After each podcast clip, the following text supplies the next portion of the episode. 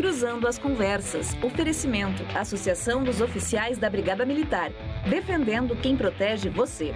E Colombo. Estruturas para eventos e também fretes e cargas.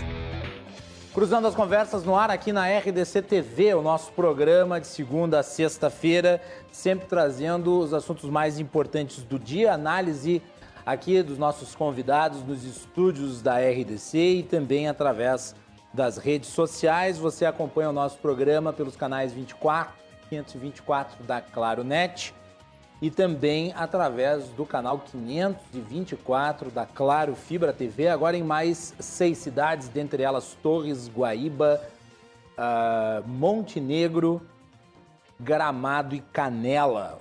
RDC ampliando a sua audiência, ampliando as suas fronteiras, trazendo mais telespectadores para sempre noticiar as coisas com o rigor jornalístico e fazer a avaliação dos acontecimentos.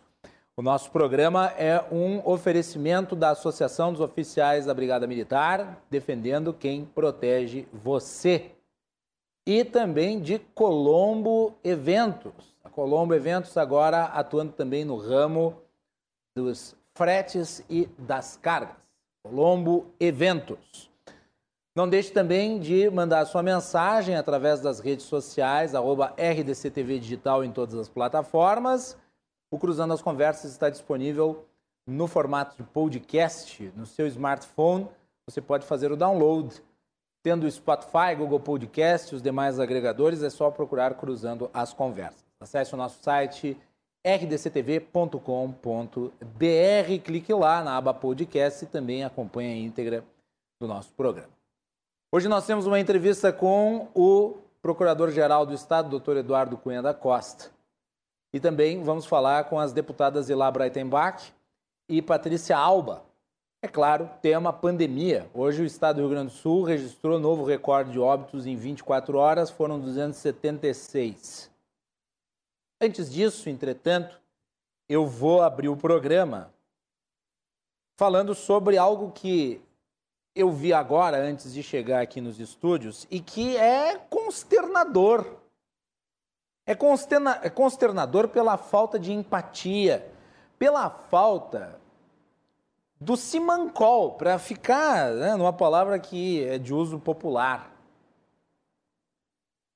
Uma associação de magistrados, a Associação Nacional dos Magistrados Estaduais, conseguiu na Justiça uma liminar, na Justiça Federal, para a compra imediata de vacinas contra a Covid-19, de modo a imunizar seus associados e respectivos familiares.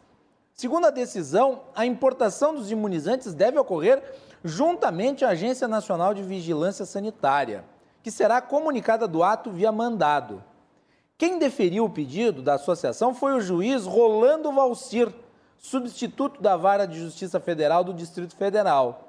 No texto, ele afirma que não há impedimento legal de a sociedade civil participar do processo de imunização contra a Covid-19 e dispensa a Anamages de burocracias administrativas, como obter antecipadamente autorização excepcional e temporária de importação junto à Anvisa, com o objetivo de agilizar o processo de aquisição e transporte das referidas vacinas. Na decisão, o magistrado proibiu a imunização de outros que não os associados e seus respectivos familiares, sob multa de 3 mil por unidade comercializada de forma irregular. Ainda bem! Ainda bem que o douto magistrado resolveu colocar um limite. É, vai vacinar ali né, o togado e o seu familiar, mas também não é assim, não é para sair vacinando o vizinho. O Brasil é o país das castas. O Brasil é o país das castas. Isso se chama furar a fila. Furar a fila. E se chama furar a fila por uma razão muito simples. Isso aqui é uma questão de cunho moral. Tá? É uma questão de cunho moral. Existe uma organicidade na imunização. A imunização precisa obedecer um critério, precisa estabelecer uma estratégia. Não pode ser por categoria, a não ser, obviamente, aquelas que estão atuando na linha de frente, aquelas que estão sob risco. No caso, os profissionais de saúde. Os profissionais de saúde são categorias que precisam da imunização de forma imediata. Os policiais precisam de imunização de forma imediata. Os professores, com a volta às aulas, precisarão de imunização de forma imediata.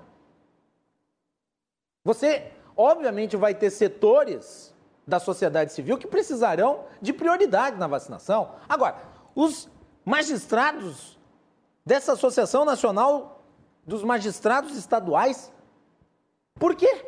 Qual é o motivo para eles estarem à frente de tantas pessoas necessitadas, inclusive idosos? E eu me pergunto se na decisão deste magistrado, deste juiz federal, não havia um quê de, sei lá, corporativismo? É uma pergunta que eu me faço.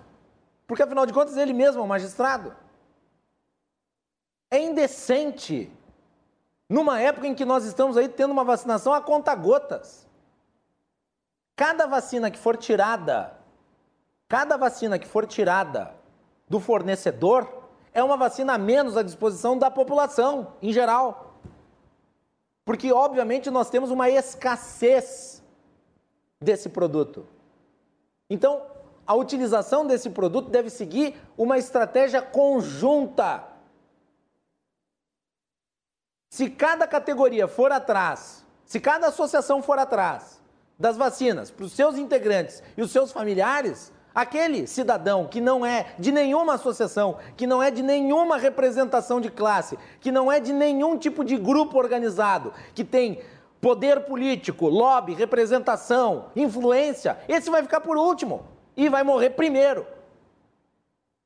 Então eu espero que essa decisão seja cassada. Eu espero que essa decisão seja cassada e que os magistrados Sejam todos eles vacinados. É óbvio que eu defendo a vacinação para os magistrados, eu defendo a vacinação para todo mundo. Mas na fila, na fila, como todos os demais brasileiros. Como todos os demais brasileiros. É isto. Muito bem. Vamos lá. Vamos para a pauta principal. Vamos começar a examinar a questão da bandeira preta aqui no estado. Doutor Eduardo Cunha da Costa, Procurador-Geral do Estado, nos dá o prazer de sua participação na abertura do programa. Obrigado, doutor Eduardo. Bem-vindo novamente. Boa noite. Boa noite, Macalossi. Um prazer estar aqui com você e com todos os telespectadores do Cruzando as Conversas. Vamos falar sobre a bandeira preta, doutor Eduardo. Na oportunidade que o governador suspendeu a cogestão uh, Muitos têm, têm criticado essa decisão. Do ponto de vista jurídico, como é que ela se sustenta? Porque há é, essa, essa, essa ideia de que é, o Estado pode determinar as políticas mais restritivas acima, inclusive, que os prefeitos.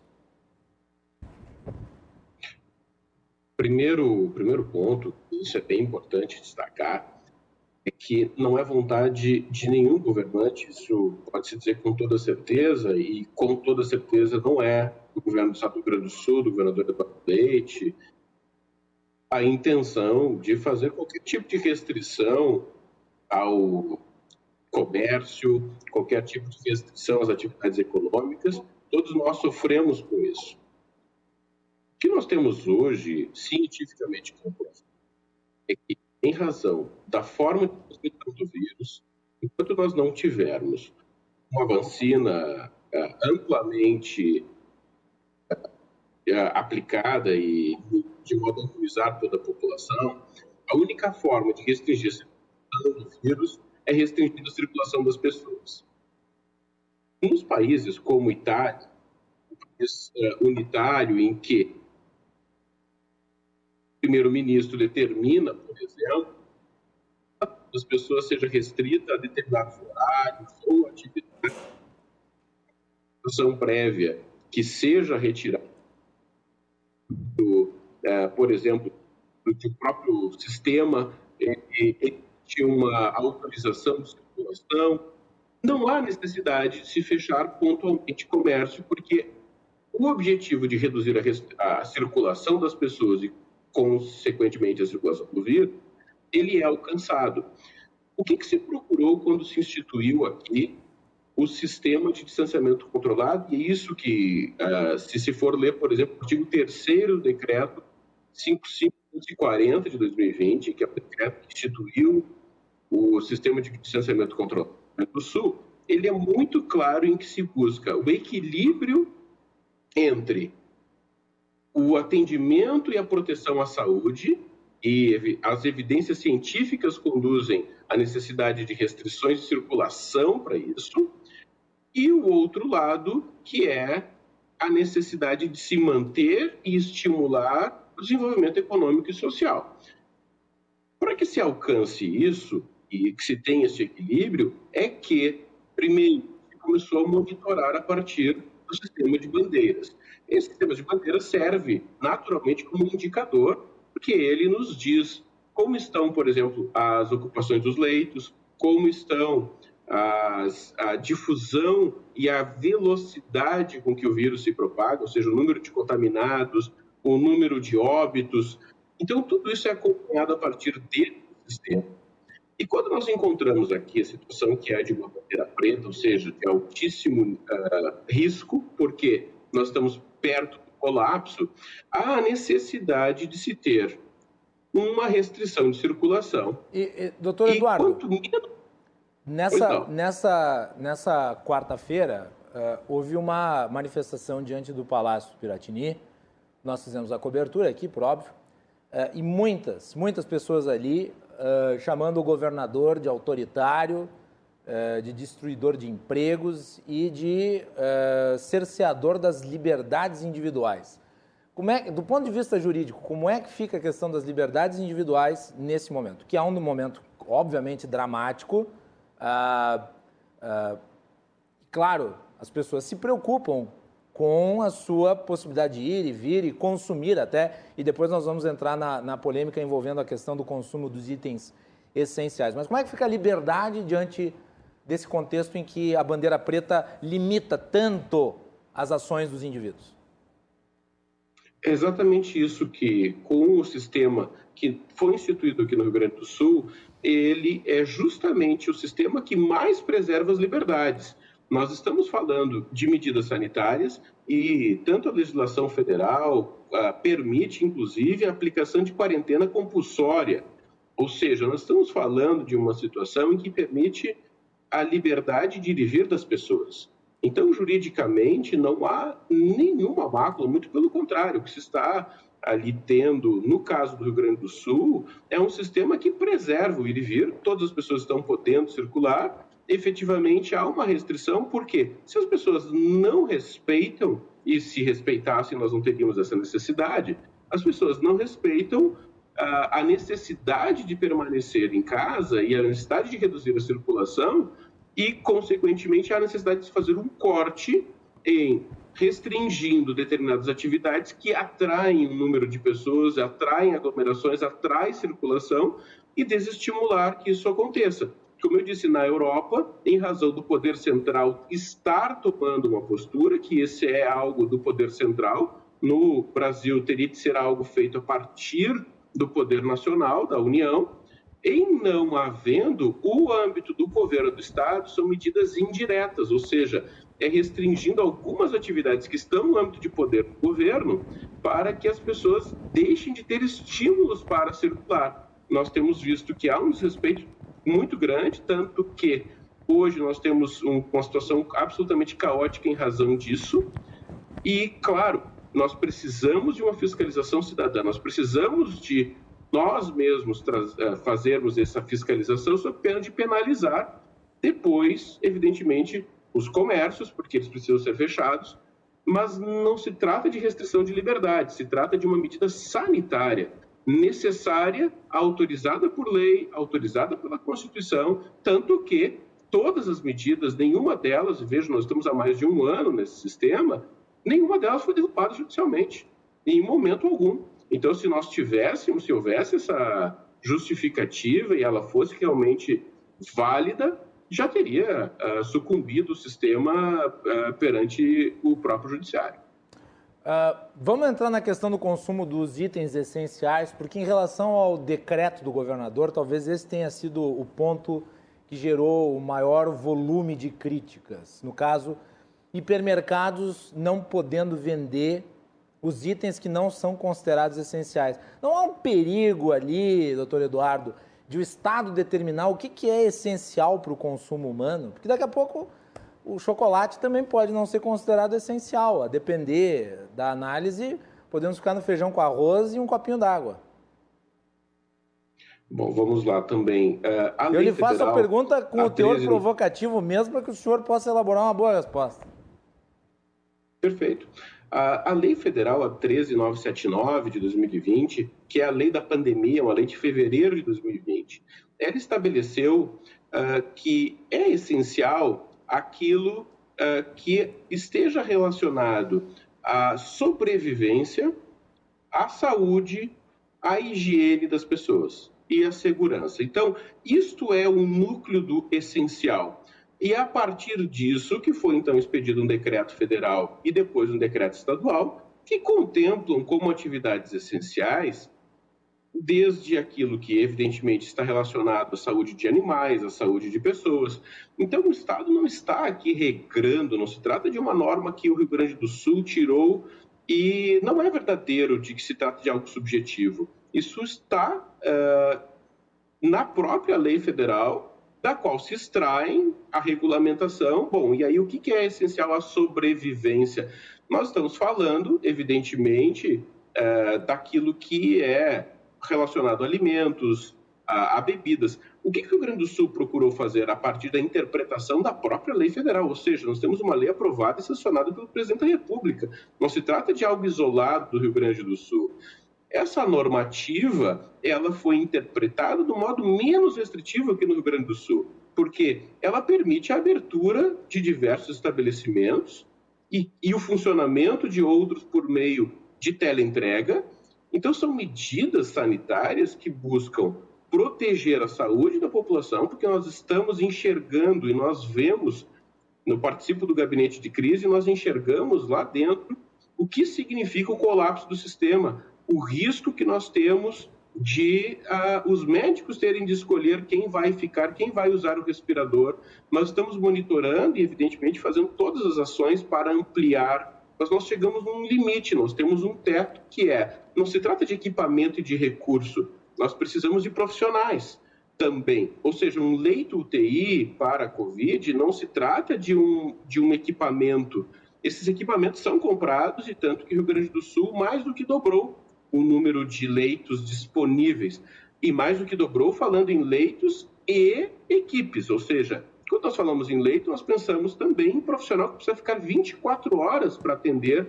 Em UTI, precisa de médico e de enfermeiro e de técnico de enfermagem 24 horas. E nós chegamos no teto desses, de alcance desses profissionais, ou seja, nós não temos mais profissionais para suprir essas equipes. Então, não adiantaria o equipamento por si só. O esforço foi feito, o investimento foi feito, mas além disso, nós precisamos, por questões inclusive científicas, e aqui eu me recordo do caso da gripe espanhola, que também se tentou minimizar.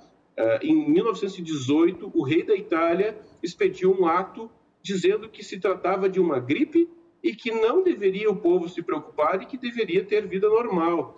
E logo em seguida nós soubemos o que significou a pandemia de gripe espanhola. Então nós estamos numa situação muito parecida. E Claro, nós sabemos que é desagradável para todos, é ruim para o Estado, o Estado não tem esse interesse e o Estado não está fazendo escolha para as pessoas, está interpretando a normativa do modo menos restritivo possível para permitir que as pessoas possam circular, tanto que nenhum de nós tem aqui nenhuma restrição.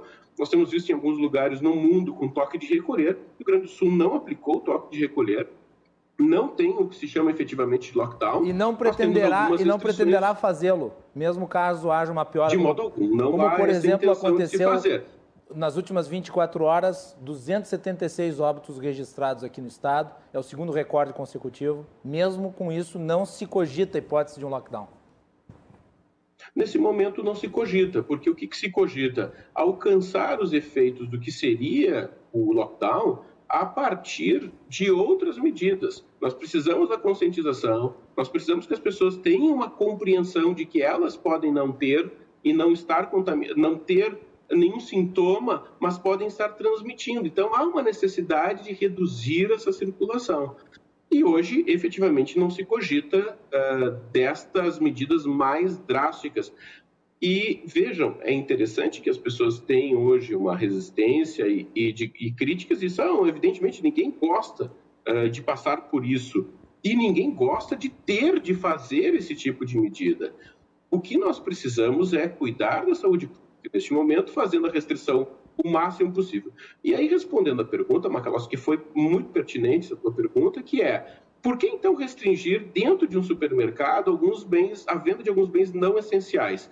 E aí que nós estamos falando de bens não essenciais é, nós estamos falando de eletrodomésticos, algumas coisas que são de bazar, nós estamos falando daquilo que efetivamente não é essencial para a vida uh, das pessoas. É, para a sobrevivência, porque nós estamos em uma situação de calamidade e isso precisa ser compreendido. Mas o comércio que está fechado, que é aquela loja que só vende esse tipo de, de produto, ela não está podendo vender e vê o supermercado lotado vendendo esse tipo de produto. Mas, mas... Foi essa a necessidade. Só um ponto. É, é, não é muito comum as pessoas irem no hipermercado comprar eletrodoméstico, não é? Tem lá, mas não é o mais comum na verdade, tem se popularizado a compra online desses equipamentos. Acha que realmente vai fazer alguma diferença? Faz nas, na, na, medida em que nós temos diversos níveis de comércio. Então, nós temos aqui, e o Estado precisa pensar desde o comércio mais simples, né, o comércio uh, que é do, do, da cidade do interior, pequena, com outro tipo de relação, e, naturalmente, na medida em que, e essa própria resposta, se ela é hoje utilizada teleentrega, então está liberado, não há nenhum problema, porque a teleentrega pode ser feita. Qual, é, qual foi o pedido de muitos comerciantes que fizeram e levaram isso ao gabinete de crise? Que é, nós estamos perdendo e vendo os, os supermercados uh, venderem os produtos que seríamos nós que venderíamos depois.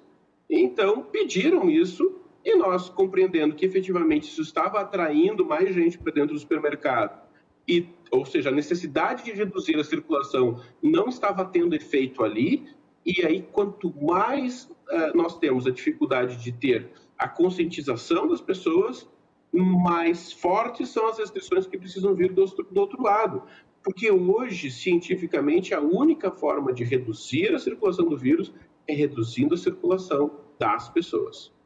Doutor Eduardo, eu tenho tempo para mais uma pergunta e ela diz respeito a um questionamento que eu fiz ao governador na, na coletiva de imprensa em que ele falava sobre os repasses federais. Eu perguntei ao governador sobre a questão dos leitos de UTI financiados pelo governo federal. O Estado entrou com uma ação e a ação foi, foi deferida, no caso, ganho de causa ao governo do Estado. Como é que foi isso? Financiamento de quantos leitos estão sendo pretendidos? É, como é que fica a situação agora? O que, que se pode esperar? Vejam, é importante que nesses leitos, nós, estamos, nós temos ali, primeiro, eram 300, é, 370 leitos num primeiro momento, leitos que, vejam, é importante, hoje eles não estão uh, não sendo oferecidos, isso é fundamental. Houve um corte de repasse determinado pelo Ministério que deixou de custear esses leitos que são atribuição já prevista do próprio Ministério. E ele entendeu que era o caso de cortar é, esse custo. E deixou de pagar. O Estado está pagando hoje. E, ou seja, o leito continua disponível. Também há ali mais 200 leitos que estavam pendentes de autorização do Ministério para a implantação e que o Ministério não estava deferindo, ou seja, porque isso e significa... E sob qual justificativa não estava?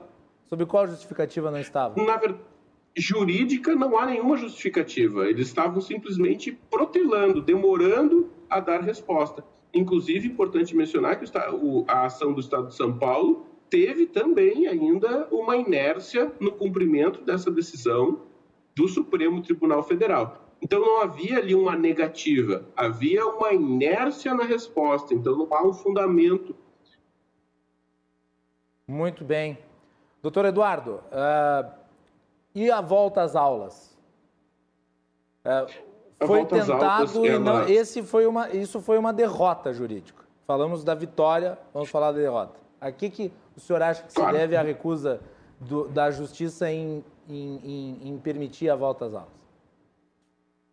Acreditamos que se deve a uma compreensão equivocada. Nós uh, fizemos, naturalmente, houve ação no primeiro grau, nós explicitamos, tanto que soubemos agora que a própria associação veio solicitar uma reconsideração do juiz, ou seja, foram vítimas do próprio veneno, dizendo que há necessidade de liberação para as aulas uh, dos, uh, especialmente das dos, e as creches dos filhos dos servidores de, de hospitais. E sempre foi pensado nisso. Como que nós vamos fazer com os filhos dos médicos, com os filhos é, de. e também a importância da retomada das aulas. Vejam que não era obrigatório, não havia nessa, nessa, nesse decreto uma obrigação. As escolas que alcançassem e preenchessem os requisitos, e nós tínhamos diversas delas, com os requisitos preenchidos, que poderiam retomar as aulas, que é uma fase essencial para o desenvolvimento das crianças. Nós estamos falando aqui de desenvolvimento psicológico, de desenvolvimento, inclusive, das suas capacidades intelectuais. Então, fa falamos de crianças em fase de uh, alfabetização. Então, entendemos que ali houve, primeiro, uma politização da judici judicial, uh, ou seja, se trata de uma uh, medida em que a parte que fez o pedido trouxe uma demanda política para o judiciário, fez, evidentemente, uma narrativa de que haveria um risco à saúde, não considerando que se tratava apenas de situações em que as escolas estejam estruturadas, ou seja, não é, não há um retorno irrestrito às aulas, e entendemos que, em razão disso, é, houve esse equívoco, mas uh, o governo fez efetivamente o esforço que poderia para alcançar uh, a liberação das aulas, em não sendo uh, conseguido, evidentemente, nós lamentamos porque as crianças vão sofrer, sem dúvida nenhuma, com essa medida. Muito bem, doutor Eduardo, eu gostaria de lhe agradecer. A ideia original do governo do estado é que no dia 22 volte a cogestão mas eu acredito que vai depender muito aí dos resultados, né, uh, dos índices de contaminação e a situação do setor sanitário, né, presumo eu. E deixo com a última palavra. Sem dúvida nenhuma. Muito obrigado, Macalossi. Eu agradeço mais uma vez a oportunidade. É sempre um prazer poder falar contigo e com os telespectadores do Cruzando as Conversas, mas em especial é, dizer que realmente depende do resultado mas depende do esforço de todos nós. Então, eu agradeço a todo o empenho que tens feito no alertar a nossa população. Vamos tomar cuidado, vamos ter consciência, vamos circular menos possível. Quando circular, tomar todos os cuidados, porque isso tem uma importância, é um inimigo invisível. O vírus nós não enxergamos, mas nós levamos ele. Então, uh, fica esse alerta para todos nós. Quanto antes nós conseguirmos fazer isso, mais vidas vamos salvar e logo o nosso comércio pode abrir e nós não temos jamais nenhuma intenção de fechar o comércio. Muito obrigado mais uma vez, Magalossi, e um ótimo trabalho a todos. Muito obrigado, doutor Eduardo, pelo tempo, pela disponibilidade, por ter aceito transferir essa entrevista que era para ter sido realizada na segunda-feira, logo depois do decreto do governador.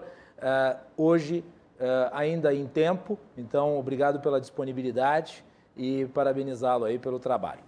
Muito bem, vamos fazer um intervalo. Na sequência, temos as deputadas Ilá Breitenbach e Patrícia Alba continuando a análise sobre a questão da pandemia no estado do Rio Grande do Sul.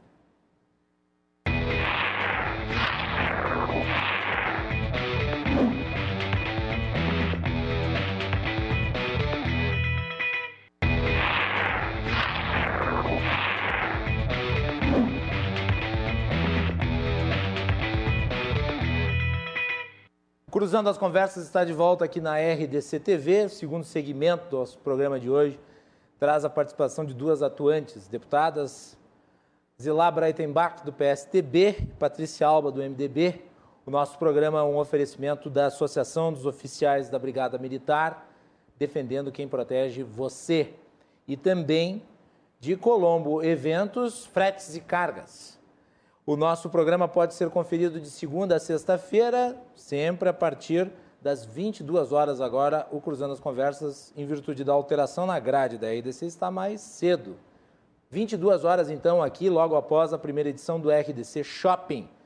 Você nos assiste pelos canais 24 e 524 da Claro Net TV e pelo canal 524 da Claro Fibra TV. Agora a RDC ampliou as suas fronteiras, está em mais cidades. Estamos em Canela, em Gramado, em Torres, em Guaíba. Você pode acompanhar a nossa programação através das redes sociais ou pelos nossos canais. O Cruzando as Conversas também está disponível no formato de podcast. Você encontra lá no Spotify, no Google Podcast e nos demais agregadores, além do nosso site rdctv.com.br. Primeiro bloco do programa, nós tivemos o Procurador-Geral do Estado, Eduardo Cunha da Costa. E agora, nesse segundo bloco, nós temos a participação das deputadas Zilá Breitenbach e Patrícia Alba. Eu também havia convidado as duas parlamentares para participarem do programa de segunda-feira e razão também, Dia da Mulher na segunda-feira.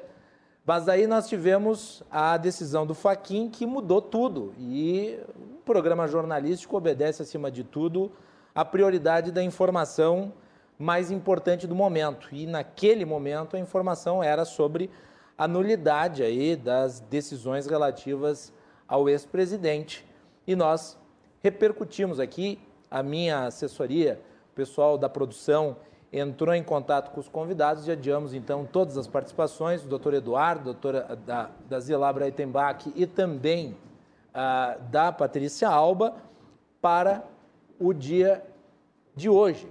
Então, vamos à entrevista. Sejam muito bem-vindas, Zilá e também Patrícia. Vou começar pela deputada Zilá Breitenbach. Tudo bem, deputada? Boa noite. Boa noite, quero te cumprimentar, Guilherme, cumprimentar a Patrícia e dizer com orgulho que nós somos 10 mulheres na Assembleia agora, cumprimentando também todas as mulheres gaúchas que estão nesse mês comemorando conquistas. Muito bem. E também dar os, as boas-vindas para a deputada Patrícia Alba. Tudo bem, Patrícia? Bem-vinda. Tudo bem? Boa noite, Macalossi. Boa noite, deputada Zilá. Uma alegria estar aqui conversando contigo, Guilherme, e nesse momento complicado e dizer do respeito que eu tenho pelo teu posicionamento sempre muito forte, muito racional quanto às situações que estão acontecendo e esse trabalho é fundamental, é de utilidade pública. Então, já te cumprimentando e cumprimentando todos os que nos assistem. Muito obrigado pelas palavras, deputada Patrícia. Sempre é um prazer receber ambas aqui no nosso programa, dessa vez pelo formato de videoconferência. Hum. Gostaria de agradecer também a Betânia, assessora da deputada Zilai, pela presteza né, e, e, mandar a ela um abraço. Uh, vamos, vamos, vamos entrar aqui então na pauta. Uh, eu vou começar pela deputada Zilá, que tem uma atuação muito próxima ao, ao, ao setor da saúde. Uh, Zilá, nós tivemos anteontem, uh, ontem e hoje, ontem e hoje, recordes dos números de mortes registradas. Foram 275 ontem, 276 hoje aqui no estado.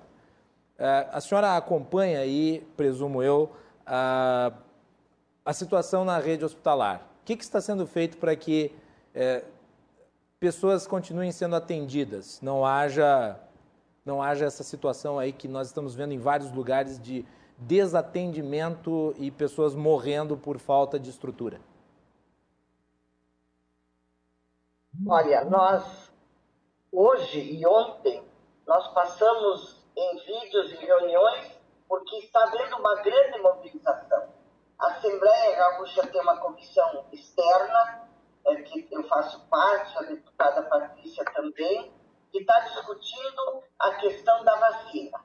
Nós temos um plano estadual de vacina, porém, o número de, de doses que vem para o Estado e para o país não está atendendo essa demanda, que é a única forma de nós contermos esse avanço que está muito grande a Assembleia me indicou para, junto com os demais deputados da Assembleia uh, Brasileira, nos reunirmos pela UNALI e discutirmos também o que a UNALI faz como Assembleia Legislativa, representando a todos nós. Tivemos mais uma conferência hoje à tarde. O que está se fazendo lá?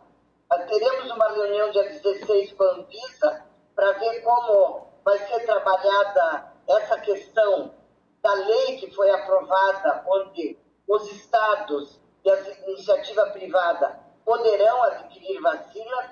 Também queremos marcar, e estamos com a agenda pronta, com o ministro da Saúde, porque agora é fazer um esforço gigantesco. O que está se fazendo para estancar toda essa crise? Uh, não há condições de. Eu acho que houve, houveram algumas falhas. O carnaval ele ficou muito solto e muitas pessoas que lá estiveram vieram para as UTIs em Porto Alegre. Só que o governo estadual ele duplicou o número de UTIs e precisa mais. Segundo alguns profissionais, nós precisaríamos de 3 mil UTIs no Rio Grande do Sul. Nós já temos o dobro de, de que nós tínhamos. Já temos 2 mil e algumas UTIs. Agora, qual é o próximo problema que está havendo? Os recursos humanos. Então, é, o que pode se dizer à população? Tem que se cuidar, porque a UTI não vai estancar o grande número de pessoas com Covid. Ela não faz nada, ela apenas acolhe os que estão doentes. A gente vê até autoridades chorando é, porque não sabem o que fazer. Quando a pessoa chega no hospital e você não tem uma equipe é, especializada para atender uma pessoa em UTI, você também se sente impotente. E como comissão, Segunda-feira nós temos uma reunião às 14 horas, virtual, é claro, é, para fazer um levantamento com todos os hospitais do Estado. Um levantamento assim, presente, virtual, para ouvir o que eles estão pensando que possa acontecer. Já ouvimos hoje alguns depoimentos que haverá falta de insumos. Então, será que isso é um fato? Será que é um boato? E se for um fato, como vamos fazer para superar mais esta crise? Que nós sabemos que os insumos subiram assustadoramente com a crise do Covid. Então a gente está fazendo, tentando fazer tudo que se pode.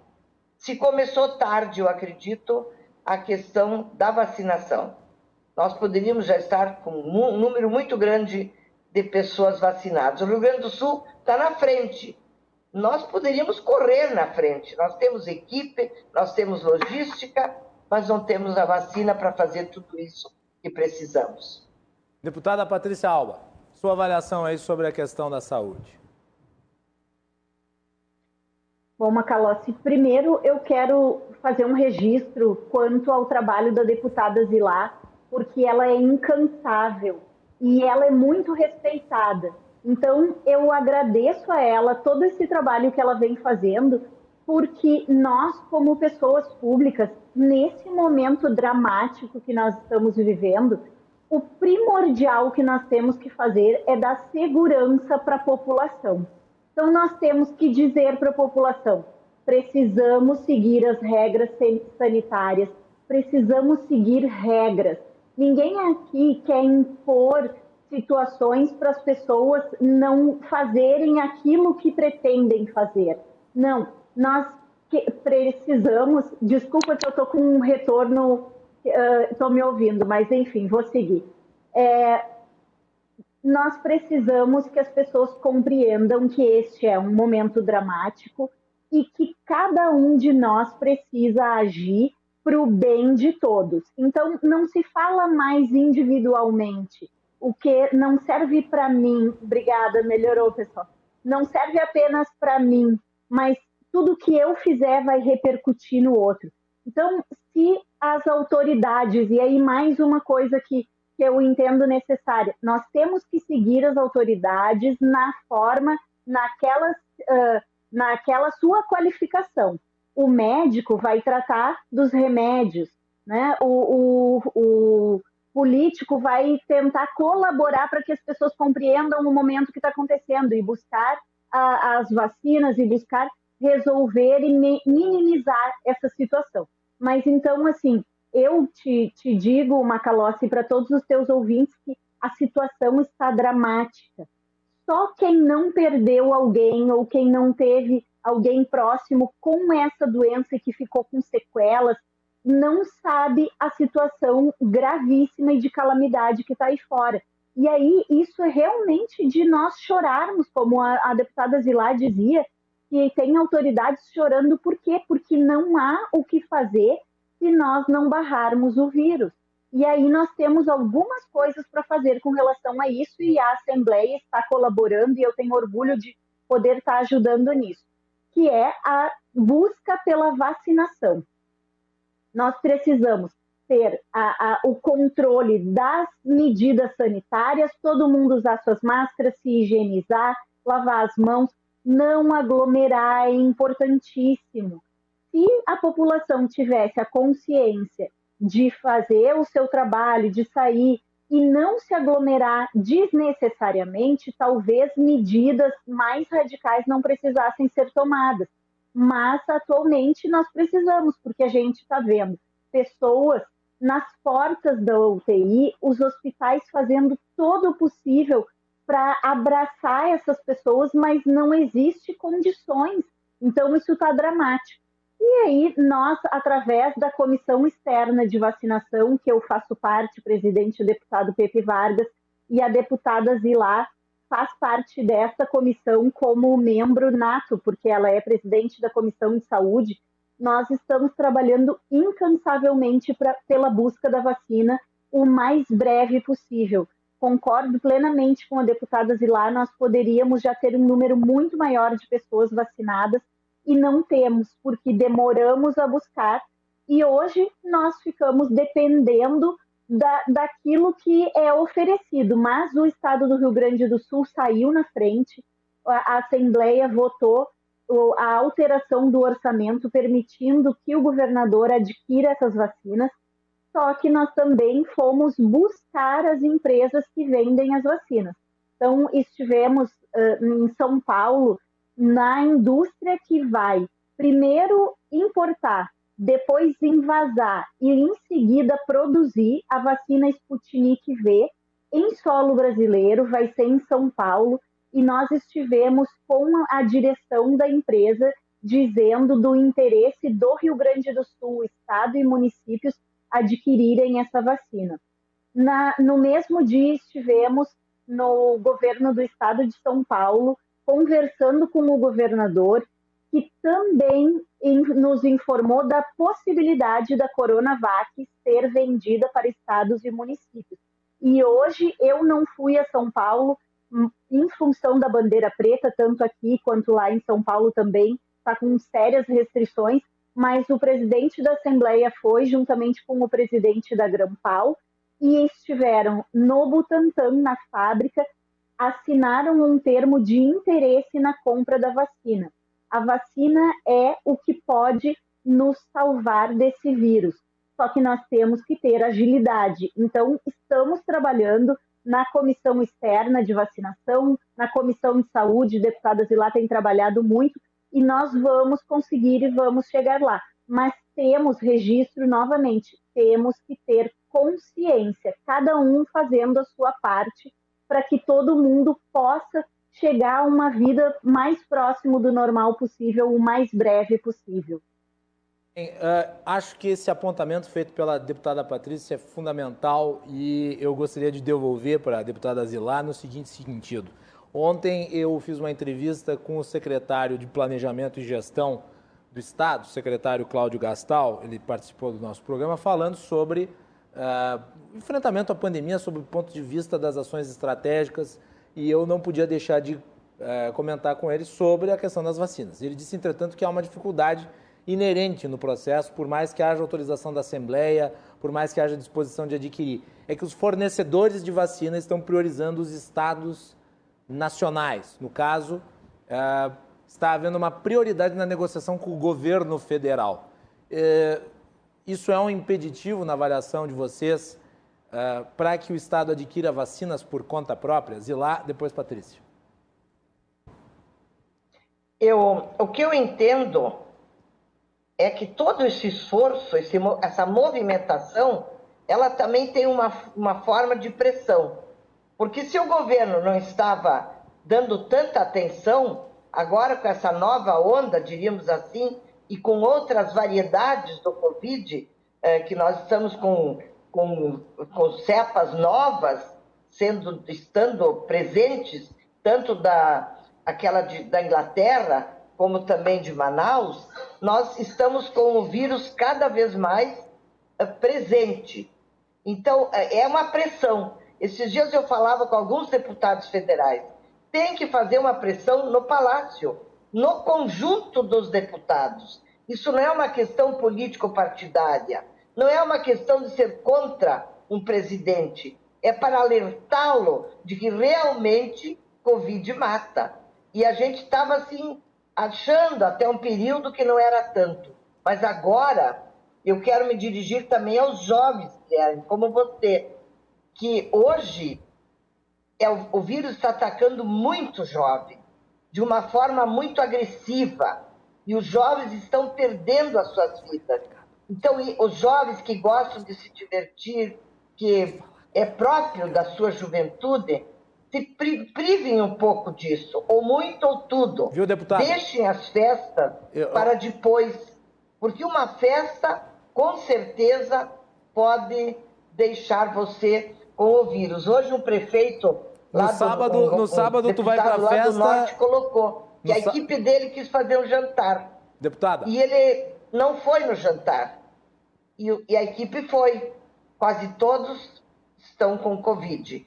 Então, aglomeração, que um esteja contaminado, faz isso acontecer. Então, eu acho que esse movimento, o Estado do Rio Grande do Sul pegando forte, Santa Catarina, com a associação dos seus prefeitos, está mobilizando recursos, porque cada país exige a compra da vacina de um jeito.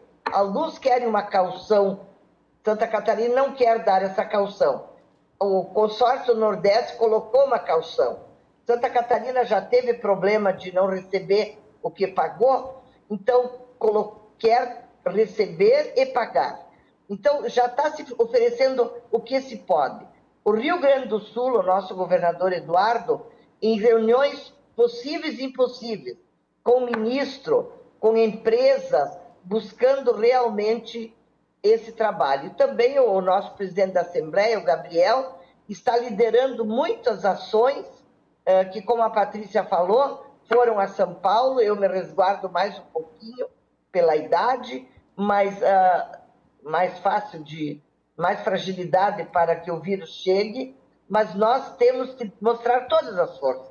Os políticos, a sociedade tem que se ajudar, porque eu, eu entendo o comércio, que ele precisa vender e ficar aberto. Só que ele também tem que ajudar para que nos finais de semana essas aglomerações não aconteçam. É, é triste tu dizer denuncie, porque a gente não é acostumado a fazer isso. Mas nós não podemos deixar mais 500, 200, 100 pessoas se reunindo e fazendo festa e logo ali os outros morrendo.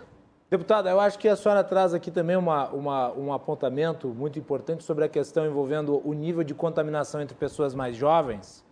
E, e é isso que tem se registrado nos, nos, nos hospitais lotados. Né? Ah, um nível de contaminação que desceu de patamar etário. Antes ficava dos 65 anos para cima e agora você tem naquela faixa dos 65 anos aos 30. O que denota, obviamente, o nível de exposição dessas pessoas.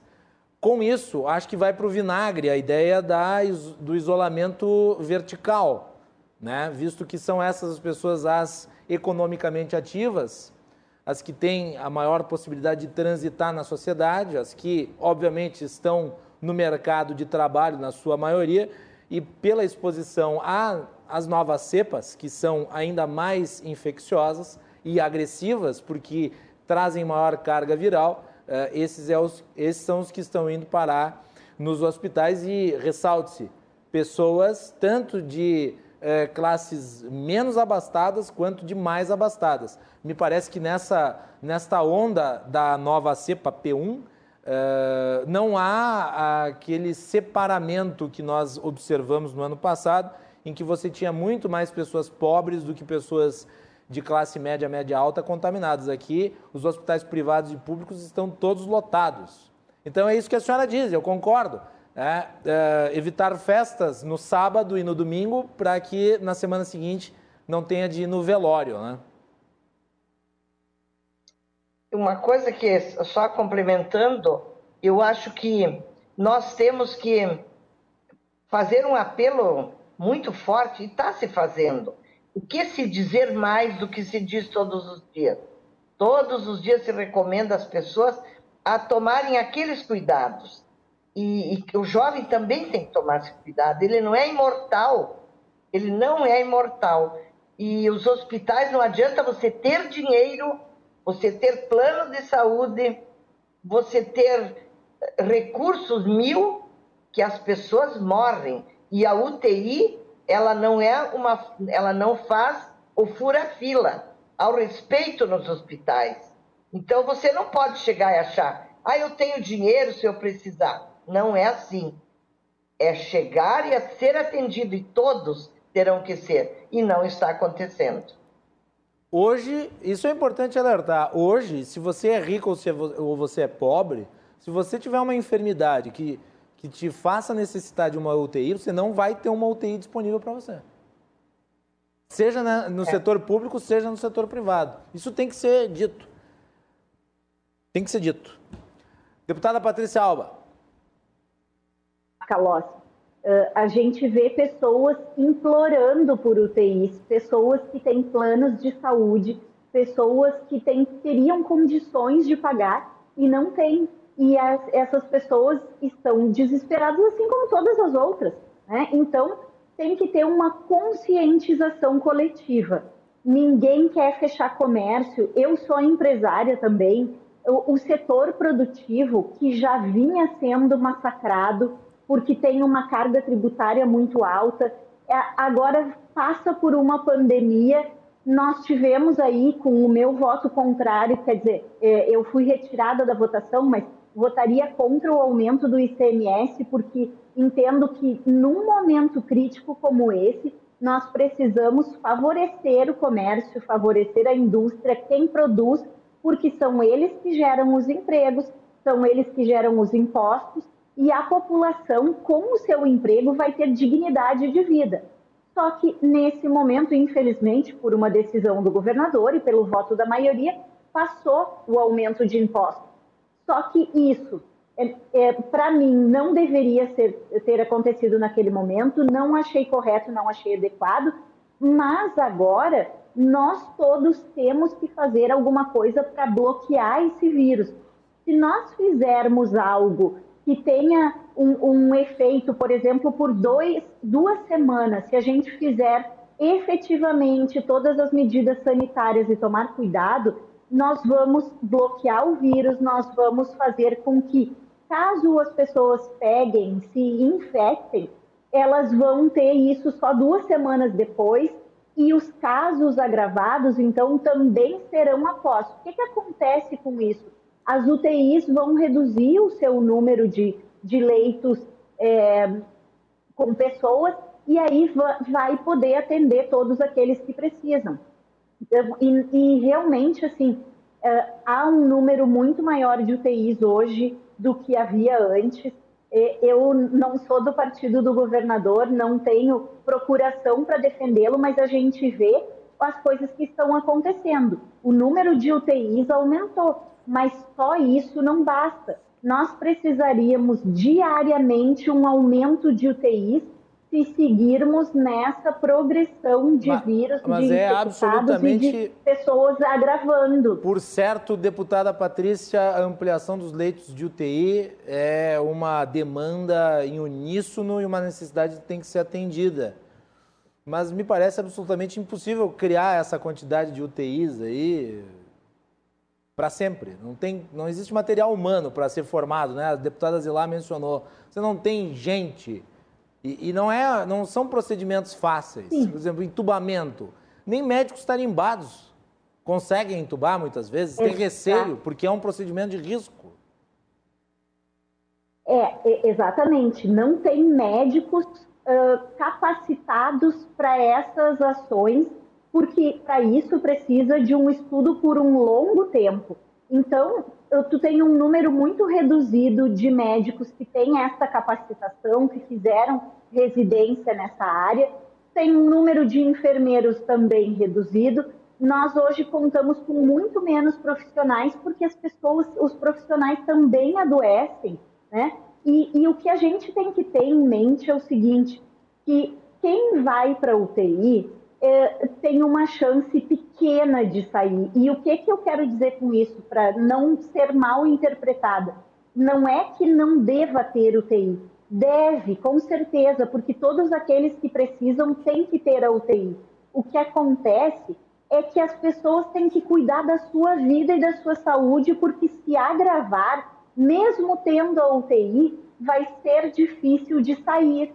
Então, nós temos que nos conscientizar, vamos cuidar da nossa saúde. Hoje não tem mais idade, como vocês falavam, Hum, pode ser jovem, pode ser velho, pode ter comorbidades ou não, que as pessoas estão uh, agravando, estão morrendo, e mesmo na UTI, né? Então, nós vemos, em geral, as pessoas que morrem, as que estão morrendo até hoje, é, está, estavam numa UTI. Ah, e detalhe, né, Patrícia, que é uma claro, coisa que é pouco parece...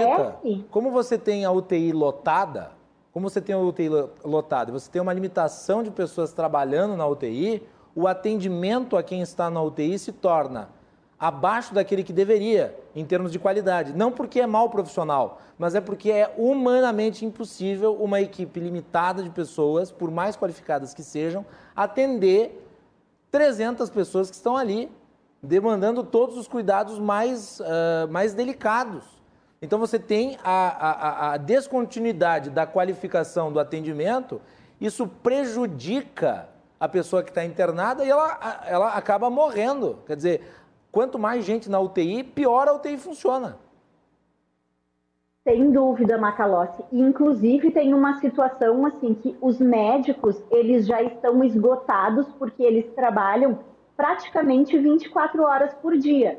Eles atendem os seus pacientes, eles têm pouco tempo para informar a família a respeito daquilo que está acontecendo e muitas vezes os médicos usam a sua madrugada para poder conversar com um familiar e explicar, olha, isso aconteceu assim, aconteceu hoje. E nós não estamos cuidando desses profissionais também. Eles já estão no seu limite. E aí, o que, que vai acontecer se nós não tivermos mais os profissionais também? Só o leito de UTI com os aparelhos não resolvem nada, não salvam vidas. Nós precisamos que esses profissionais estejam aptos para atender. E fora o trabalho todo, ainda a, a, o drama de perder pessoas diariamente, né? de ver a, aquilo que eles estavam acostumados, mas que não era assim com, com essa rapidez, com essa frequência, com essa agressividade. E o que que uh, o médico é um humano, o, o enfermeiro também, ele olha isso e ele vê que a sua família também está em risco, porque ele está ali dentro, ele pode levar para a família. Então, uma série de situações que envolvem isso. Né? Não é tão simples quanto abre tudo, fecha tudo, uh, abre vários uh, leitos de UTI e fecha simples. Isso é uma engrenagem complexa, mas que é possível resolver se cada um fizer a sua parte. Deputada Zilá, temos tempo nesse bloco para mais uma intervenção sua, depois não, nós vamos para o break. Não está acontecendo. Vai lá, deputada. Não é só Covid que tem no Brasil. É verdade. Nós temos as outras doenças todas que também levam a óbito, que precisam de tratamento, que precisam de hospital, e tudo isso está meio na, na, retaguarda, esperando a vez. Só que nós teremos agravamento de muitas situações. E hoje, naquela reunião que eu tive, do, que foram dos deputados de cada estado, o Covid está deixando sequelas também. Então, precisa uma equipe pós-Covid, porque muitas pessoas ficam com dificuldade de andar, tem outras que têm dificuldade de memória, tem outras que têm problemas em algum órgão Zilá, que ficou com alguma sequela. Não sei se a senhora sabe, mas existe, existe um dado. um médico que falou. Existe então, um dado, deputada Zilá, é que é de. A... Existe um dado, deputada Zilá. Oi? Existe um dado que foi divulgado não faz muito tempo, relativo às pessoas que estavam em UTI, saíram da UTI e depois morreram a incidência de morte sobre pessoas que saem da UTI depois de terem Covid é de 35%. Porque ela deixa sequelas. Exato. Então, é, é uma doença que não tem um estudo profundo sobre ela, não tem o medicamento, e você tem que. Quase que é, é, uma, é, uma, é, um, é um desgaste psicológico muito grande, porque a pessoa, quando está com Covid, recebe a resposta do teste, ela pensa: vou viver, vou morrer, vai ser grave, não vai ser. Então é, é muito complicado emocionalmente. E eu vi que você falou antes das crianças. E a gente tem uma preocupação muito grande do adolescente, da criança, que está passando a sua vida com um computador, com um telefone, perdendo de conviver de aprender e de ter aquilo que se diz, uma educação completa da família, da escola e dos amigos. Muito bem, vamos fazer um break. Na volta, continuamos com a deputada Zilá Breitenbach e a deputada Patrícia Alba. Vamos falar aí sobre outras ações relativas à pandemia e também, obviamente, aquilo que é possível fazer em termos econômicos para auxiliar eh, os setores que estão sendo afetados pela bandeira preta na sequência do Cruzando as Conversas, essas duas ativas parlamentares, Patrícia Alba e Zelá Breitenbach, já retornamos.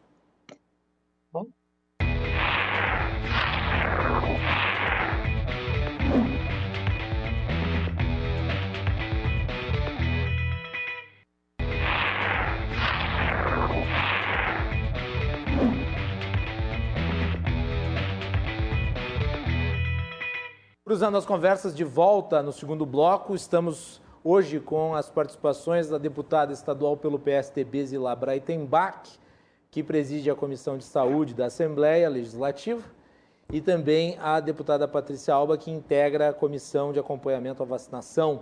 Estamos falando sobre a Covid-19 e a pandemia. Cruzando as conversas é um oferecimento da Associação dos Oficiais da Brigada Militar, defendendo quem protege você e também Colombo, eventos, cargas e fretes. O nosso programa pode ser assistido pelos canais 24 e 524 da Claro Net, pelo canal 524 da Claro Fibra TV em mais seis cidades, dentre elas Torres, Gramado e Canela. E pelas redes sociais, arroba RDCTV Digital no Instagram, Facebook, Twitter e YouTube. Você também pode acompanhar as edições na íntegra pelo formato de podcast no nosso site rdctv.com.br, clica na aba podcast, acessa o Cruzando as Conversas ou no seu celular pelo Spotify, Google Podcasts e demais agregadores. São muitas as formas de acompanhar a nossa programação. No primeiro bloco do programa tivemos o Procurador-Geral do Estado, Eduardo Cunha da Costa, e agora nós estamos aí com as parlamentares Elabra Breitenbach e Patrícia Alba. Vamos falar sobre a cogestão no Estado, uh, que é um tema polêmico, foi abordado pelo, pelo, pelo Eduardo Cunha da Costa. E, e, a, cogestão, a cogestão é exatamente o instrumento que se criou para que, que os municípios pudessem uh, atuar em termos até de efetividade econômica uh, de maneira a possibilitar uma maior flexibilização aí nas ações de quem hoje enfrenta a pandemia. E essa cogestão está suspensa até o dia 21, dia 22 deve voltar, a depender dos números aí que o Estado registrar em relação à Covid-19. Eu pergunto a vocês, uh, deputadas, o que, que está sendo feito de efetivo e em que a Assembleia Legislativa pode auxiliar os empresários e empreendedores nesse momento que também é calamitoso para eles? Vou começar esse bloco pela Patrícia Alba. Macalossi, então, assim, desde, a, desde o ano passado, a presidência passada, eh, estava trabalhando com algo que é a competitividade no Rio Grande do Sul. Eu baseio o meu mandato, minha, minha atuação primordial é justamente trabalhar para eh, fazer o crescimento econômico do estado do Rio Grande do Sul, com isso o desenvolvimento também social nós vamos alcançar. Então, existem alternativas que nós temos que, uh, que tomar, mas principalmente uh, o Estado ele é um, um burocrata que define os caminhos da economia. Ele não participa ativamente da economia, mas ele participa na relação econômica que todos aqueles que produzem devem uh, estar abaixo da legislação estadual. Então, primeiro, nós temos que ter legislação adequada para aqueles que querem produzir. E eu tenho que citar aqui um dos exemplos mais atuais que nós temos, a situação do Mercado Livre em Gravataí, que deixou de gerar 2.500 empregos porque o, o governo do estado não adequou a legislação a um novo modelo de comércio, que é o e-commerce. Então, o Estado precisa se modernizar para poder estabelecer essas novas relações de consumo. E isso a Assembleia tem um papel importante, seja em trazer o, o, o produtor, seja em trazer o setor produtivo para a conversa, para o debate e para ouvir as suas necessidades, como também ao lado do governo do estado fazer com que a gente tenha realmente condições de estar no século XXI. Hoje nós temos um Estado gigante, burocrático, pesado, que além de não colaborar para que a economia se desenvolva, ele ainda atrapalha. Então, isso não é mais possível hoje. Não era antes, e agora, com essa crise sanitária, isso vai fazer com que esses processos tenham que andar mais rápido. E nós, como Assembleia, temos esse papel fundamental de fazer esse elo entre a sociedade e o governo, né? porque muitas vezes o Estado e aquele gestor que está lá não consegue trabalhar para a população, que é quem é, gera o imposto, que é o contribuinte que gera o tributo, e é o merecedor do retorno dos serviços, o, o governo não consegue fazer isso porque trabalha só para dentro. O Estado hoje trabalha única e exclusivamente para si e ainda assim, até pouco tempo atrás, não conseguia dar conta nem de trabalhar para si porque sequer os, os salários estavam em dia. E isso a gente sabe que é algo que vem ao longo do tempo, mas tem que ser tomada uma atitude. Então, o Estado tem que se modernizar ele tem que estar à altura do cidadão que pretende trabalhar, que pretende produzir e não atrapalhar, não trancar. E nós estamos num momento diferente. Não estamos mais no século passado, que as pessoas podiam esperar por muito tempo, que a legislação era adequada aos tipos de trabalho de comércio do passado. Então, é essa formatação, essa modernização, esse novo momento do comércio esse novo momento da, do setor produtivo, é aí que os deputados podem e devem agir. Então, nós estamos lá trabalhando e atentos demais a isso, e sem deixar de lado, Macalossi, dizer aqui que eu faço parte da Comissão de Agricultura, nós tivemos uh, essa semana o, o, certificado de livre de febre aftosa sem vacinação, que é também um, um grande avanço, e estamos trabalhando junto com esse setor porque é o, um dos setores que acabou mantendo a economia até hoje, né? Porque a, a comida, alimentação, enfim, isso não parou e esse setor segue movimentando a nossa economia e nós estamos lá cuidando de tudo isso para promover condições para que as pessoas possam trabalhar, produzir, gerar empregos e ter a sua dignidade. Deputada Zilá Breitenbach, mesmo assunto, empreendedores nesse momento. Olha, eu acho que o Estado, eu concordo com o que a Patrícia falou, que é um gigante e que estava, ele não, não andou na mesma velocidade que os empreendedores andam. com a inovação, a tecnologia, tudo aquilo que nós temos que fazer com muita rapidez, porque no, no, fora do governo as coisas andam num, num, num ritmo e muitas vezes no governo era tudo muito lento. Nós votamos muitas leis já para modernizar, nós cobramos muito dos órgãos de fiscalização que dão as licenças para as empresas operar, já houve um avanço muito grande. É, para você ter uma ideia, quatro, cinco governadores passaram sempre tentando abordar isso que ontem tivemos como notícia, que sermos um estado livre da febre aftosa sem vacinação, o que vai ser divulgado agora em maio. Nós abriremos mercados externos. Então, em todas as áreas, o empreendedor ele é acelerado, ele quer resposta. Ah, mas se vai demorar três, quatro meses, ele investe num terreno, ele quer construir, ele aluga um espaço, ele quer produzir. Então, essa velocidade é que tem que se fazer com mais agilidade acontecer. E isso é o trabalho também nosso da Assembleia. E não pode mais ser o funcionário, sempre falam do funcionário público. Muitas coisas eram amarradas por leis, leis totalmente obsoletas. Nós temos tanta lei que ninguém cumpre e ninguém obedece, que a gente fica pensando, para que tanta lei?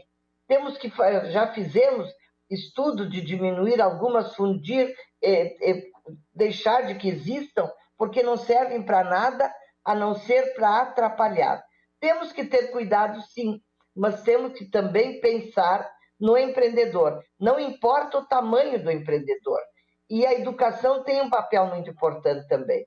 Nós vamos ter um ano de muitos avanços na área da, da tecnologia, da ciência, toda essa inovação que a gente fala tecnológica, o Estado tem um programa muito forte nisso, e também não se falava muito, porque hoje o mundo é virtual e nós temos as estruturas, todas elas como eram antigamente. Ela mandava o papel para um diretor, levava para o outro, e aquilo levava muito tempo andando. Hoje, nós temos a forma virtual de trabalhar. Ela é muito mais rápida, ela é muito mais eficiente.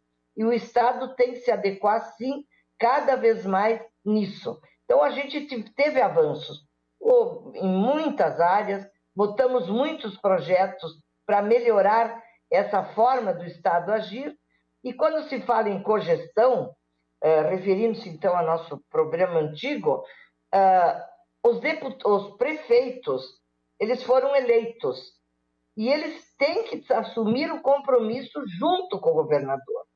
Porque se você tira dele o compromisso de assumir, ele pode se considerar isento da responsabilidade ele tem que construir dentro de regras. O que, que nós podemos fazer? Porque nessa região não temos tanta estrutura, não temos na, na outra.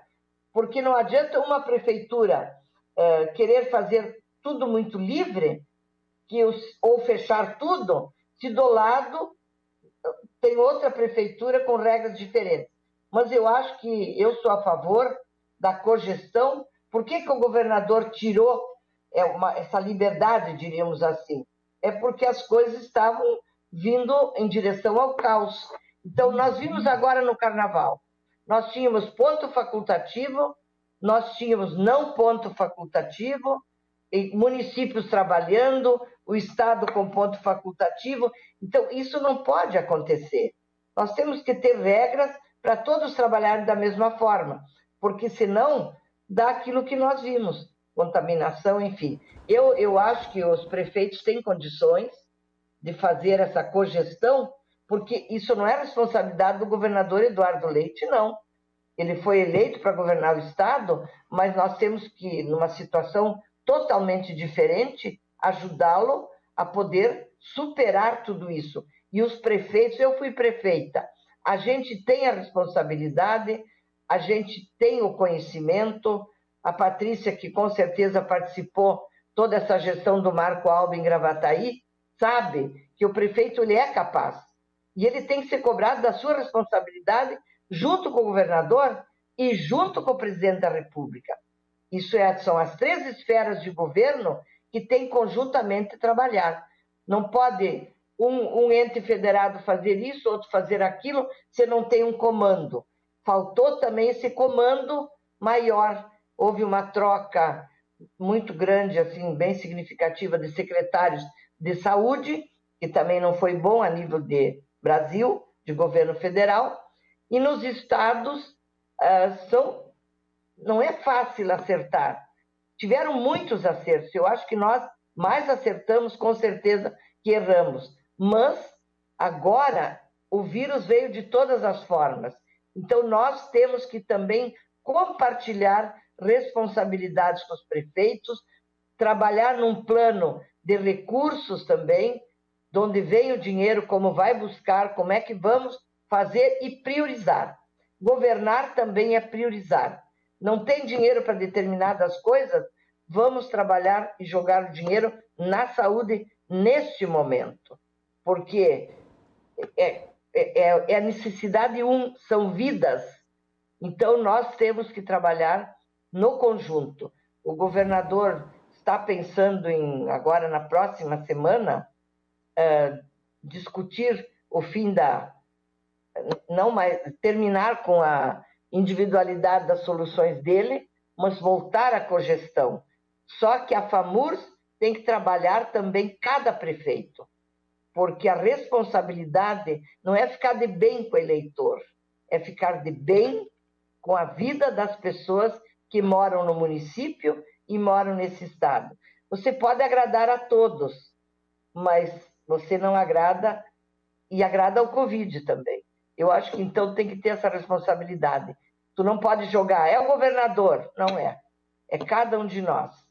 No momento que eu não faço alguma coisa adequada, eu estou errando também. As responsabilidades são compartilhadas porque as atribuições também são compartilhadas, né, deputada Zilar? E com relação a, a, a, a esse ponto aí é, dos, das medidas da Assembleia, eu pergunto para vocês duas se é possível, em algum, algum sentido, se discutir junto ao governo do Estado ou com a Fazenda. É, eu acho que seria uma política inteligente uma redução ou a isenção de tributos sobre itens considerados fundamentais para o combate à pandemia, eu estava acompanhando esses dias a manifestação do empresário que comprou respiradores doando para o Estado, teve que pagar ICMS. Quer dizer, eu fico meio assombrado quando vejo uma ah, é. situação como essa. Será que respirador tem que ser tarifado num momento como esse? O que a Assembleia pode fazer nesse sentido? Vou começar pela Patrícia.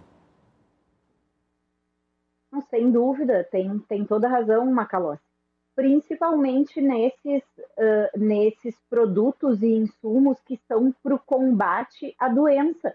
Realmente não tem por que tu cobrar daquele que vai colocar no estado aquilo que ele não está fazendo, né? E não está fazendo não é porque não quer, é porque falta, falta recursos, é, é enxugar gelo. Nós estamos numa fase de enxugar gelo. E eu, eu gostaria só de buscar um pouquinho aquilo que a Zilá falou, porque nós vivemos numa federação e todos os governantes têm que se responsabilizar. Todos eles têm as suas atribuições e devem fazer a sua parte. E um, o governante ele é eleito, como a deputada Zilá estava dizendo, não é para agradar o seu cidadão, é para fazer aquilo que é necessário para manutenção da vida e da saúde dele em primeiro lugar nós temos a Constituição Federal que determina que o gestor ele cuide da saúde do seu povo, do seu, do seu município, do seu estado ou do seu país. Então, todas as medidas que se fazem para salvar vidas, para dar saúde para a população, elas estão uh, protegidas e determinadas pela Constituição Federal. Então, assim, Hoje, numa situação como essa, disse a deputada, nós temos que priorizar os gestores, administradores, prefeitos, governadores, presidente da República, tem que priorizar o que é importante nesse momento. Não é possível fazer tudo. Então, o, a responsabilidade pela vida do cidadão é daquele administrador. E por isso é tão importante os cuidados com a saúde que estão sendo determinados. Agora, assim como realmente tem que ter um, uma, um trabalho em conjunto, em harmonia nesse momento, entre todos os entes da federação. Não adianta cada um pensar de uma maneira. Nós uh, temos que ter consciência de que a situação é grave e todos têm que trabalhar por um objetivo, que é manter a vida das pessoas e manter a saúde. E assim como cada um de nós. Isso não depende apenas daqueles que nos representam, né? depende das nossas atitudes. Então, agora não é um momento de aglomerar, não é um momento de reunir. É uma coisa que, que é, eu acho importante dizer, assim, que parece às vezes que algumas pessoas estão com a vida normal e outras estão tendo dificuldades. Na verdade, claro que aquelas pessoas que têm, por exemplo, um salário garantido, têm muito mais facilidade de passar por esse momento do que aquelas que ou perdem seus empregos ou fecham suas empresas. Mas a gente agora tem que trabalhar em, em conjunto, em parceria, porque todo mundo está passando por dificuldade, todo mundo está deixando de fazer algumas coisas, né? E esse deixar de fazer aí implica que a gente vive numa sociedade. E aí a Constituição ela diz que nós temos a liberdade, que nós, te, nós temos vários tipos de liberdade, mas nenhum direito desse à, liberdade ele não é total e irrestrito, a menos que a gente vivesse sozinho e isolado, que não é o caso. Então cada um de nós tem responsabilidade e eu eu sinto muito porque até agora não houve um trabalho é, em parceria entre todos os entes da federação. Eu acho que todos tinham que estar falando a mesma língua e estar pensando na população como um todo.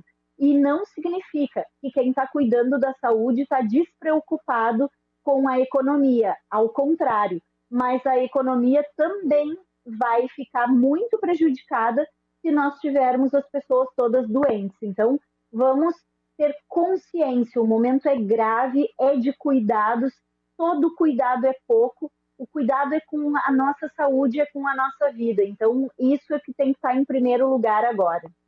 Esse ponto que tu traz, Patrícia, ele é fulcral. Né? Não existe economia pujante com estado pandêmico.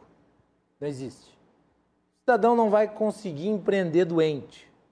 Né? E aqui vai a, vai a citação a Ludwig von Mises, foi um, um grande economista da escola austríaca, o livro mais importante que ele escreveu se chama A Ação Humana e é basicamente o estudo da praxeologia e a ação humana é obviamente a escolha individual do cidadão livre nas trocas entre um com o outro, o que dá vida ao chamado mercado.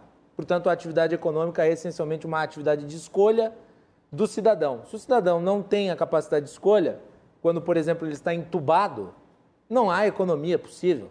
Fora que você está aí com uma situação, como nós vimos aí nos últimos dias, 12 mil casos. 12 mil casos só no Rio Grande do Sul.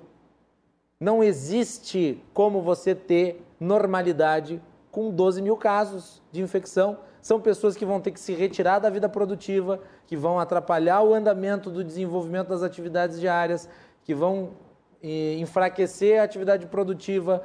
É, ou seja, se você mantém essa população sob a égide de um regime pandêmico, você não tem como tirar delas a melhor produtividade para o desenvolvimento.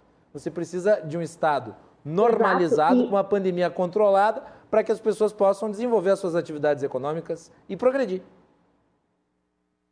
É, e aí tem mais uma questão quanto a isso, Macalossi, que aquelas pessoas que não vierem a morrer pelo Covid podem ficar com sequelas gravíssimas e sequelas que vão impossibilitar elas de voltar para o mercado de trabalho, de empreender, de estar trabalhando. Então, uh, o fato de, ah, eu, se eu pegar, eu não vou morrer porque eu sou jovem e tal, não é bem assim. Uh, o ideal, o correto é não pegar o vírus, o correto é a gente ser vacinado e não pegar para não correr todos os riscos que decorrem dessa situação. Muito bem. Voltar para Zilá e depois as despedidas, que nós já estamos estourando o tempo. Zilá, com relação a isenções tributárias sobre, Eu... sobre itens essenciais para combate à pandemia, é possível avançar alguma coisa desse tipo na Assembleia? Eu acho Realmente, que nós temos que iniciar de, o debate. Tu doar um respirador e ter que pagar... começa de um debate. Vamos levar isso para a Assembleia, nas comissões afins, porque a gente viu que muita gente está doando equipamentos. Tem equipamentos que custam 45, 50 mil, um, um aparelho para colocar num, numa, num conjunto na UTI e mais até. Então, como é que vai se juntar todo esse dinheiro? E eu diria que tem que se discutir isso, é o momento que tem que se estabelecer prioridades, porque às vezes quando tu ouve assim o que a população vem pedir para a gente olhar isso, olhar aquilo, você vê que é totalmente fora desse contexto. Hoje o contexto é manter a, a, a economia pujante andando, porque o agronegócio ele está lá, ele está andando e está crescendo. Agora o comércio ele ele está todo dia precisando de ter a porta aberta para que o cliente entre. E quando a gente precisa dar mais possibilidade de comprar equipamentos, eu acho que tem que se discutir. Não sei se o Estado tem essa margem de recursos para fazer isso, mas seria o certo nesta, nessa crise que houvesse esse estímulo. Eu quero doar alguma coisa, eu não vou pagar o imposto. É, várias, várias, vários grupos, empresas estão se cotizando para ajudar. Mas é estranho, né? Você compra, doa para o, para o Estado, para uma instituição e paga o imposto. Então, é, é um debate bom que você levantou, eu te chamo de Guilherme, mas é o mesmo Macalosso, né? Claro. É, é, é, é, é, um, como é que eu vou dizer? É, uma, é uma, um debate muito bom e a gente pode começar a fazê-lo no conjunto hum, da Assembleia Legislativa, porque nós temos que, nessa, nesse, neste momento, também nos unirmos em, com 55 deputados Agora não é saber se aquele eu votei naquele, se aquele é melhor do que o outro. Agora, olhar para a população. E nós temos essa responsabilidade. A Assembleia amadureceu muito. A gente está eh, conseguindo construir muitas pautas de crescimento. Essa pauta do, da, da febre aftosa, ali, do, do Rio Grande do Sul, ser livre da febre aftosa, foi uma conquista de vários governos e partidos diferentes. Então, é, nós temos que mostrar que o Rio Grande também tem que deixar de ser uma grenalização. Ele é uma construção de políticos que são inteligentes e que precisam fazer uso dessa inteligência para construir vidas nesse momento. O que é mais importante é isso. Vamos, vamos trabalhar nessa tua ideia, Guilherme. Muito obrigado, Zilá. E eu, eu, eu, digo isso, eu ouvi, na verdade, isso foi numa outra emissora, e, e quando, quando eu fiquei sabendo, eu fiquei um tanto quanto pasmo, né? Porque com o valor que aquele empresário comprou o respirador e pagou o imposto, ele poderia ter comprado dois respiradores.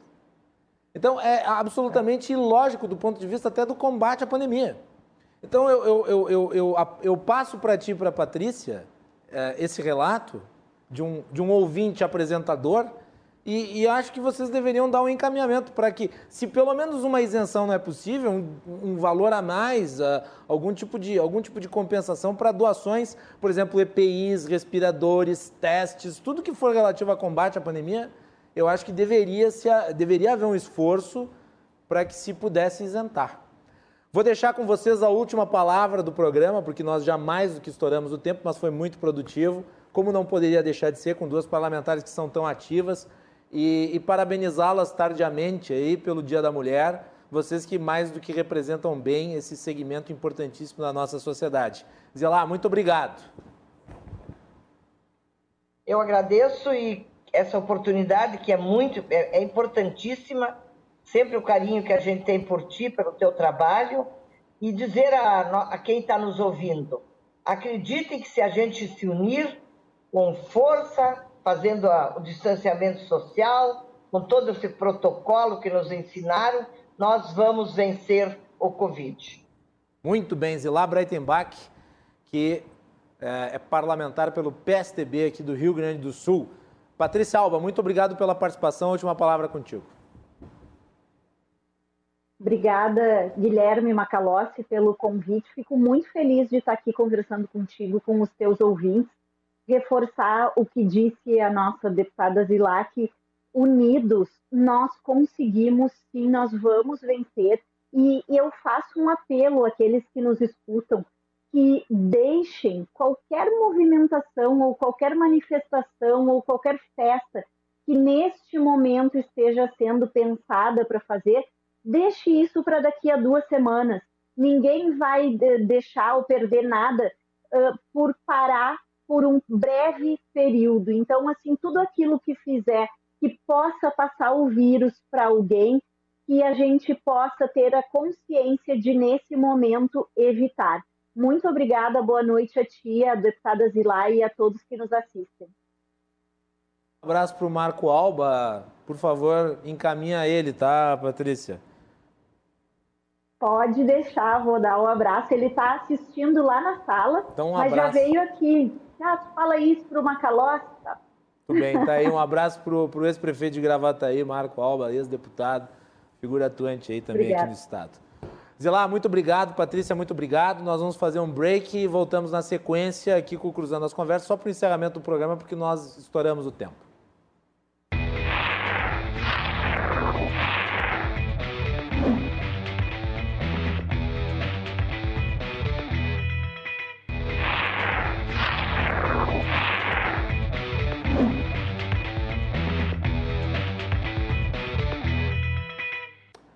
Último bloco do Cruzando as Conversas, esse para encerrar. Na realidade, eu cometi aqui um barbarismo, né? Não me dei conta, eu fiz um, dois, três intervalos, são dois intervalos, e eu peguei o Léo de calças curtas lá na edição, e daí prejudica o processo de reprise, mas nada que não possa ser resolvido na edição. Então fica aqui o registro. Hoje nós tivemos um intervalo a mais por erro de cálculo meu Agradecendo a todos pela audiência, pelas mensagens. O nosso programa é um oferecimento da Associação dos Oficiais da Brigada Militar e do Corpo de Bombeiros, defendendo quem protege você, e também de Colombo Eventos, que agora também atua no ramo das cargas e dos fretes. O nosso programa de hoje teve a participação do Procurador-Geral do Estado, Eduardo Cunha da Costa, e das deputadas estaduais Ilabra Breitenbach e Patrícia Alba. Nós voltamos amanhã a partir das 22 horas para continuar falando sobre pandemia e também sobre a privatização da MAI, que é um assunto que rende polêmica. Amanhã também trataremos disso aqui no programa. Fiquem ligados no Cruzando as Conversas. Vem aí o RDC Shopping. Acesse www.rdcshopping.com.br. O RDC Shopping é o marketplace do Rio Grande do Sul com uma variedade de produtos para você adquirir através da internet, do conforto do celular. Boa noite, tomem cuidado.